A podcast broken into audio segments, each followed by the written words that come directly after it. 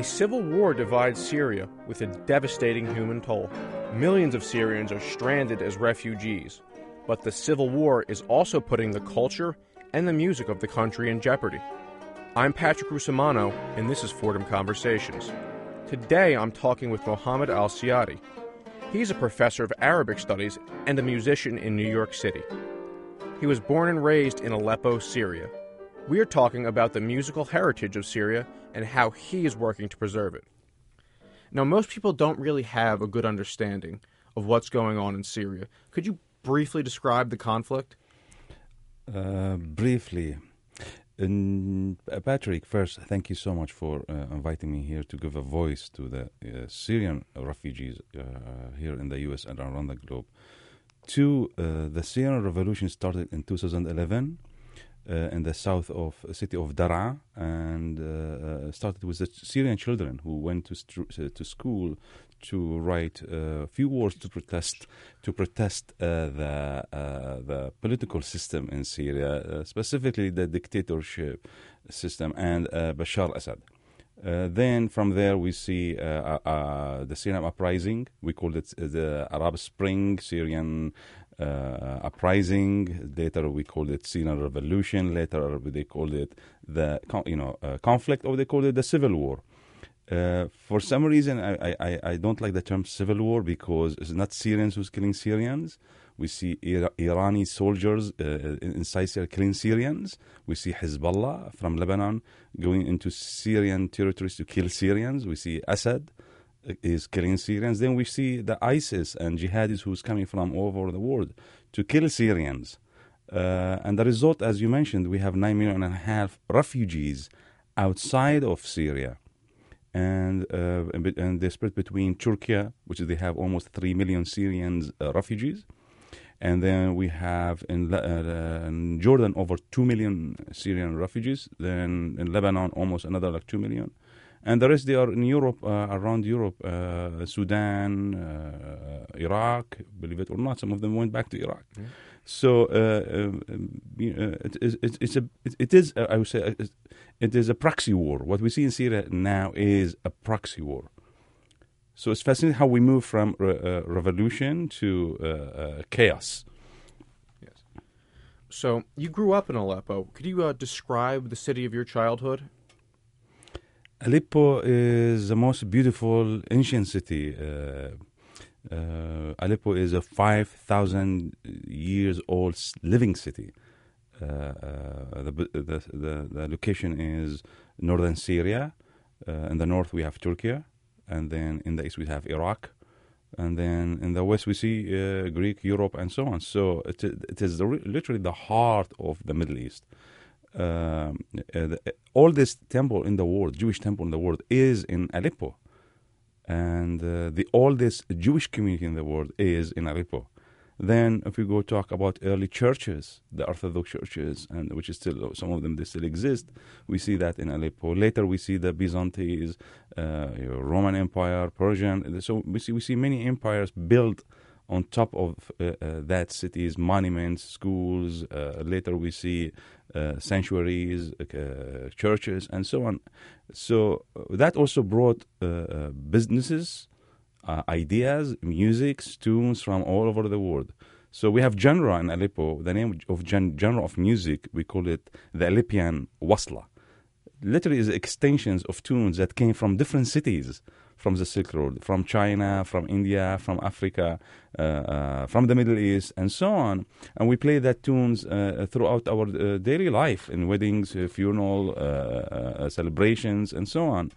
And it is just this fascinating system to see that um, many, many years ago, the people of Aleppo celebrated the other nations' uh, tunes and rhythms and beats and so on.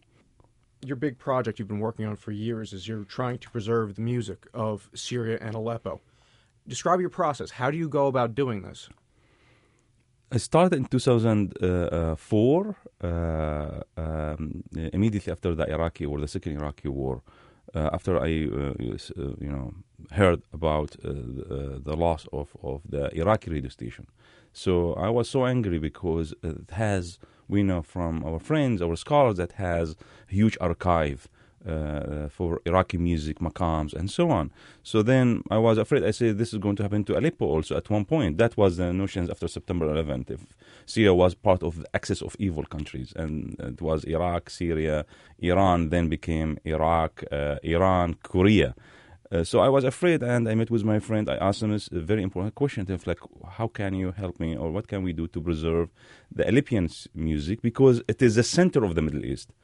Uh, so when you say Aleppo, it doesn't mean just the music came just from Aleppo. It came, as I mentioned earlier, came from different countries. So the process I divided to uh, three major parts. Part one is I hired people in Aleppo and Damascus to uh, ship uh, and uh, uh, send me to my home in, in the Bronx. CDs, cassettes, whatever they can find, and I actually I used to pay them salaries, and their job is really difficult because they need to convert certain uh, you know, uh, the 78 records or, or, or, or, that to, to MP3. Uh, part two was notating this music.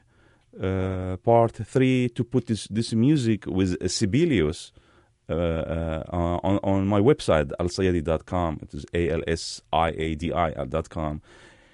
And uh, within that, I put all the makams, the tunes that we use in Aleppo, all the rhythms, and also the authentic files that uh, recorded. Uh, some of them belong to my master, some of them belong to Syrian artists, and so on. And part uh, one, the major part of that is uh, playing uh, the music, musical notations. through Sibelius on the computer, and that is really fascinating because uh, I capture the the frequencies of Aleppo. I didn't just use the Western uh, system, which is step half step. What I did is I use a comma system, and this is very crucial. Uh, it took me literally two years to uh, rewrite the the program uh, using uh, Sibelius. So technically, each note has a specific number, uh, stands for the frequencies of that tunes. Uh, so uh, the idea is to, to to preserve it as it without changing or simplifying the sounds. Uh, so I tested it took uh, time, but then I discovered it's a huge project. Uh, so what I did is I searched for models for other students later if they're going to take over, they can really build on it uh, with with less difficulties. What do you, what do you hope happens to the music that you're trying to preserve? there's two parts here. Part is uh, uh, uh which is uh, painful uh, since 2012, 13, 14 until now. We lost hundreds of musicians, artists. then the archive of the, our music in Aleppo is just gone, destroyed. Imagine. So we lost we lost a lot. So the the question is how can and now Syrians they are all over the world. Uh, um, uh, how what is the best way to keep them in touch with their identity, with their culture, with their heritage? I will say cyberspace is important. Uh, two, this technology that's been created by brilliant uh, uh, researchers, uh, scientists, they give us the tool actually to to to preserve this music and also keep it alive. The idea is not just archiving; it's also can we share it. So uh, I can measure from my, my, my website when I look at uh, the the you know the heart of the website. I can see who's logging in, who's playing, where are they, and so on. So I see the fluctuations now. Uh, around the globe, uh, people they are hearing certain tunes, certain songs, and so on, and that is really fascinating to see why now, why this song. It tells us a lot. If people they are searching for something to connect to, and that is what happened to me during the first civil war in 79. Uh, I was searching, I'm home, again, no electricity, uh, no TV. Uh, what's going to do? You go crazy, right? Yeah. Uh, uh, uh, at one point, you're going to start singing, you're going to chant, and, and you're going to do something with it. So I believe in Syrians today, they are in total isolations, even as, as, as inside Syria, the one who's stuck now in that horrible situation, or the one who is now refugees around the globe. I would say music is uh, is a, power, a, soft power, is power. We can really do something with, with it, you know, to change the, uh, the narrative. So you don't just work pr- to preserve the music; you also perform it. How did that start? Uh, started with uh, composer Malik Jandali. Uh, myself, uh, uh, first concert was uh, in front of the White House in in D.C. in in um, in I believe in March 2000. If yeah, if it was June, yeah, around like June July in front of the White House in 2011. It was important, an important concert because that concert changed our life forever. Uh, um, uh, reason because um, Malik Jandali paid heavy price because they took his mom and dad in Syria and Homs, and um, you know uh, they beat them up, they hurt them. Then the, our former ambassador, American ambassador uh, uh, Ford, uh, helped them to bring them here to the U.S. as a refugee. His dad is a famous surgeon, and, and so on. He lost his hospital, he lost all of that because of one song. We went to play one song. It's just this is a real story, and uh, you can you know search and, and, and, search about it. You see a lot of articles about it and so on. So then the question was uh, in 2012, what can we do to to uh, to shed the light on, on, on the Syrian heritage, music, and so on. So I I was already working on from 2004 until you know 2011 12 to preserve the music. The question uh, came from Malik to me, If like, please send me something so I can uh, c- compose, can I uh, you know, write new orchestrations and, and using classical forms to preserve this music and also to spread around the globe. So we started with duet, uh, piano and oud. Piano is industrial instrument, oud, uh, O-U-D, uh, is ancient instrument. And uh, we tested uh, uh, uh any concerts that we played back then people came and asked we need more. Okay. So then we started um, the trio malik myself and laura mcfell a cellist who who, who finished her degree uh, Juilliard and then she did her finish her master's in a degree from Mannes College of Music so we met, uh, we we played, and then we start traveling to play around the globe. We uh, we have invitation. We play with, uh, with, in front of the Queen Queen of Spain, Queen Sofia. Then in Vienna, uh, in France, uh, uh, Germany, and many countries. And then on on yearly basis at Carnegie Hall. So uh, this year, this is a few weeks, a few days ago, uh, we play at Carnegie Hall, we release uh, uh, the Syrian Symphony and Heraeth Symphony. Um, and next year, uh, January 3rd, next year, 2018, we're going to release our second CD uh, for the trio. Uh, and the name of the CD is the Jasmine Tree. So this is taking you all over the world. Yes, and but we never thought about it this way. Uh, it came naturally and uh, uh, also people start asking if like who is Syrian, what is Syria all about, and so on. So the best presentation was always music. Uh, uh music also pr- presents truth. Uh, again, you cannot kill music. Uh, you cannot kill art. This like two things like we we we are at, we need to acknowledge. reason because that's what is left for the Syrians so far. You know, if you look at all the news, uh, right? Buildings, uh, refugees, death, and so on. So the only thing is left is their art, and, and music is part of that.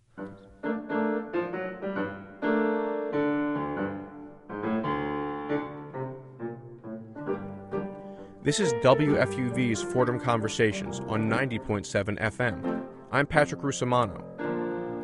Today, I'm talking about the future of Syrian music with Mohammed Al Siadi a Fordham professor and classically trained musician from Aleppo, Syria. Now, the music that you're archiving, that you've paid people to collect and then sent to you, what kind of music is that? If you could contextualize that too. Well, let's divide it to to uh, to categories. Jewish songs that if you go now uh, three o'clock in the morning to Brooklyn, uh, to Jewish synagogues from Aleppo, Halab, uh, you're going to hear these tunes. So you're going to hear the cantors. Uh, one of them, my friend, is uh, Rabbi Afram. Uh, you're going to hear the same exact tunes. And actually, going to hear it in the Aleppian dialect.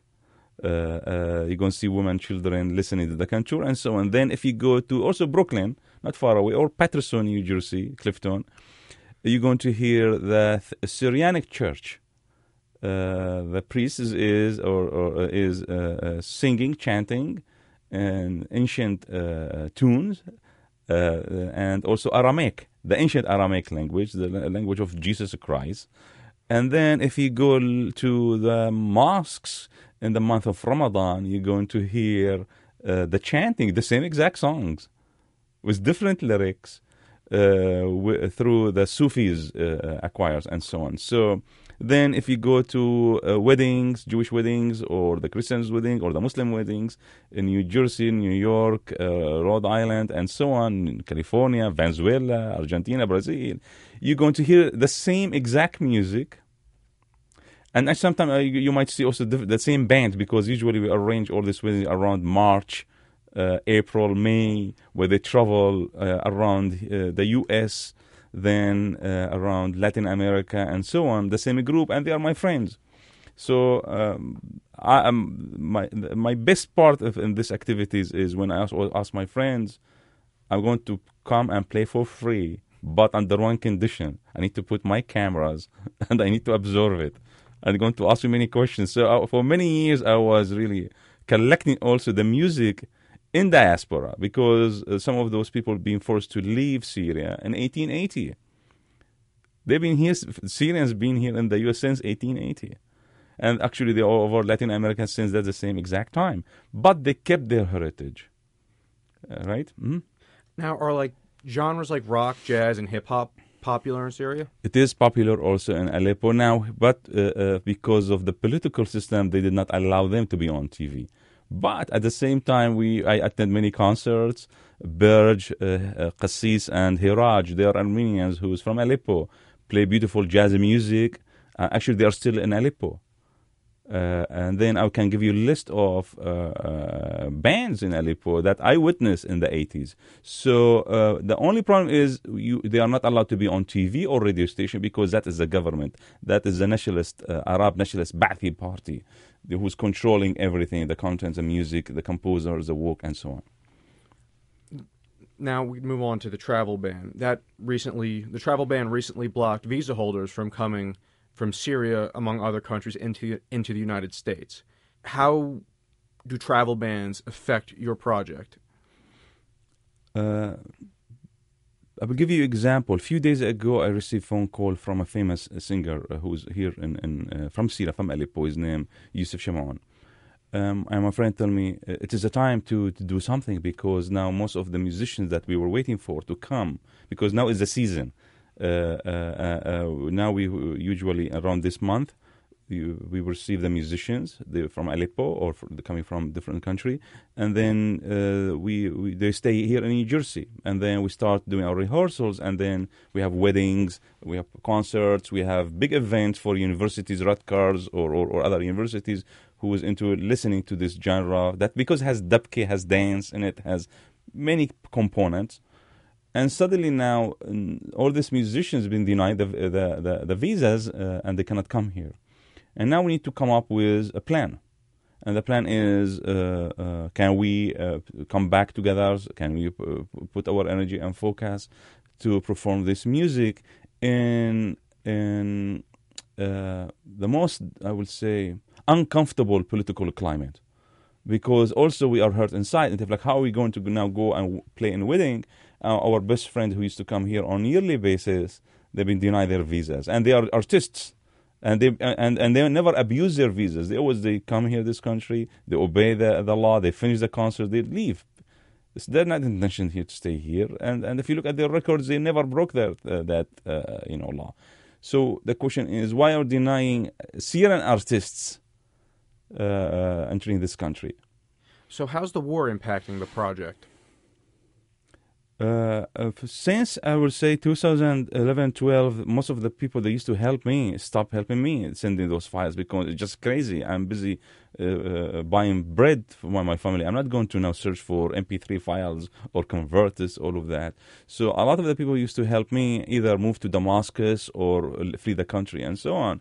So um, the last time I received any any any files was around 2011, 12.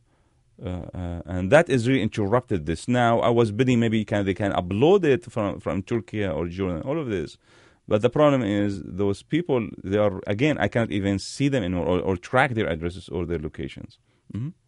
So how do you think the mass displacement of people in Syria is going to affect the musical identity of the people from Aleppo and Syria? This is very important question. You can write a PhD about it, uh, uh, and and actually, I'm thinking about like day and night into like how far is this going to be good or bad, and so on. But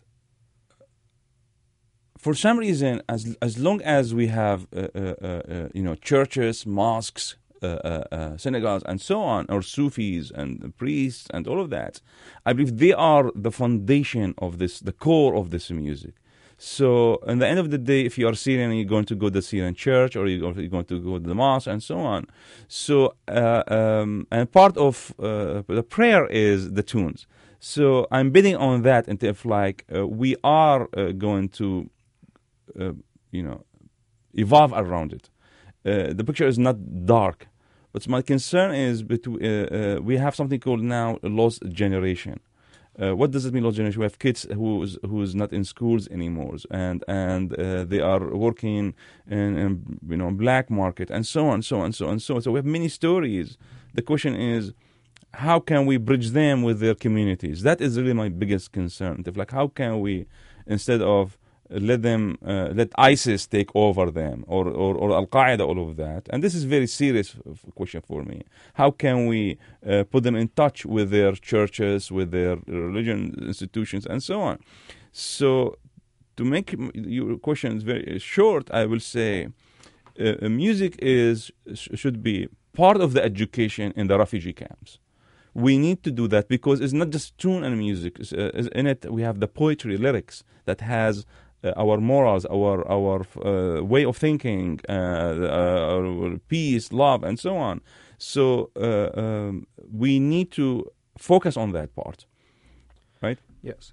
Now, some of the groups you mentioned, like ISIS and Al Qaeda, they're very culturally oppressive. Is there a relationship between those groups and musicians? Absolutely, because uh, uh, art, uh, art in general is dangerous. Uh, if you're a creative person, uh, you're smart, and, and then you can differentiate between uh, extremism or or, or jihadi, the, the, and then or the the terrorist groups. and we we see ISIS in in city in city of in, in the outside of Aleppo, in the, the town like Al Bab and all of that went to the factories where they you have where you build instruments like oud or kanun or nai, flute, or these instruments, and they destroy those shops. And and they, they put it on video on YouTube. They, they were not shy and say they're going to destroy all the instruments. They did the same thing in their capital, Al-Raqqa, uh, uh, and and uh, did the same thing to the musician, artist, and so on. In the beginning, believe it, when we saw it, we, when we saw those images, we were laughing and said, they are just funny guys. This is crazy. But we, we didn't even took that seriously around 2013 when we started to alert people in the West, these people they're really crazy. They, we don't know where they came from. They don't speak our language. They don't speak our dialect. Uh, they're not the same uh, looking like us. They don't look like us to begin with. And now telling our artists what to do, what not to do. And then they went to the museums, destroy museums, went to artists, kill artists, and so on. So uh, extremists in general, specifically the Wahhabi groups, that came from Saudi Arabia to, to, to Afghanistan, now, now in, in my country, Syria. They brought with them this ideology. And if like art is enemy. So if you're artist, composer, singer, we're going to kill you. That very that's that simple. So uh, there is uh, the outcome of that is uh, uh either you're going to protest, you're going to get killed, or you're going to leave, or you're going to give up and I saw all of that. I saw that in my through my friends, uh, as I mentioned earlier, who's either lost their life or today they are uh, homeless Uh, there's no, they don't have houses, they don't have anything because they, they decided to, to leave. So the picture is really here uh, uh um, uh, dark into like arts, uh, life, human, human being, the life, the soul of the human being. We're not killing just a human being. We, we're taking their soul from them, right? Uh, by not helping them. So uh, at one point, we need to help the Syrians. When Syria is once again safe and the war is over, do you see yourself going back to Aleppo and trying to bring the music back? Uh, it is a tough question. Like, can, are, are, we going to go to Aleppo? Uh, that that I never put like a deadline or, or, or date for, for that. And if like I am going to be in Aleppo at one point. Um, okay, let's put a number. Let's say by 2025. Aleppo is free. Nobody is bombing Aleppo. Um, I'm going to be there. I say, why not? But it's going to be for a mission. Uh, uh, uh, my house now is is New York. When I came in here, I decided to be in New York, uh, uh, and and from here I can help a lot. But if I go there, I can bring back their archive. I can bring them books with their music on it. I can bring them instruments. Also, if I can build music school uh, for, to, to, for the Syrians, for the Libyans, and, and, and for the Western scholars to, to, to learn from that, that, that city, then that would be the, this is the only mission uh, that I, you know, I, I, I love, I like to do. So if we can get personal, um, if you're comfortable with it, how have you and your family been affected by the current conflict? You, you'd be surprised if I told you I have thousands of my family get killed. Uh, that is a fact, uh, specifically from my dad's side. And I'm not saying all of them they were innocents. I have innocents. I have people who fought with Assad. I have people who fought against Assad. But I would tell you the majority who lost their life, they were just innocent children, uh, kids, uh, students. Uh, so I lost a lot of of them, and I have a lot in Turkey who's asking for my help on daily basis, specifically in Turkey because Aleppo is very close to them. So so they left Aleppo went to Turkey. Um, uh, so and then uh, uh, Assad destroyed my house, one of the oldest house also in Aleppo. It is a sanctuary Sufi school, and the shrine of my great grandfather is in that house. They destroyed it in 2013 for no reason. It's just a house, right? Uh, so uh, um, and then also we have the jihadis doing more damage and so on. So I'm telling you, if you look at it from a personal uh, point of view, uh, uh, I'm angry. I'm very upset. But at the same time, we we we we need to live our life in a, in a, in a, in a balance. Otherwise, you go crazy. Yes. So, how has this conflict changed the definition of home for you? I have two wars now, uh, Patrick. One is in Syria, and now in the U.S. with Trump. now I'm asking about what is the meaning of my existence. Actually, uh, that is a very important question. What's the meaning of home now? If if uh, my country is a ruined country, Syria, that I left 20 years ago for a political reason, I came because I believe here is is is is is, is, is a free country. Uh, you have social justice, you have democracy, you have the tools as a citizen to participate, right, to protect your ideas and so on, and to share it also.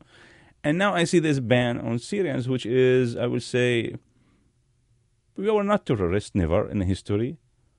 And now I see um, in my passport, uh, you see I'm Syrian also. So what is the meaning of uh, of me being American, and then I have if you see the ban on Syrians, right? Uh, on Syrians in, in, in general, the one who has a green card or the one who has certain visas and so on and so on and so. On. Two, I am Muslim Syrian. That is another problem. So now you are again between two rocks. Uh, uh, uh, I already have a war over there, and now I need to have another war to, to protect my existence. So the idea about home, believe it or not, is gone altogether when Mr. Trump signed that law.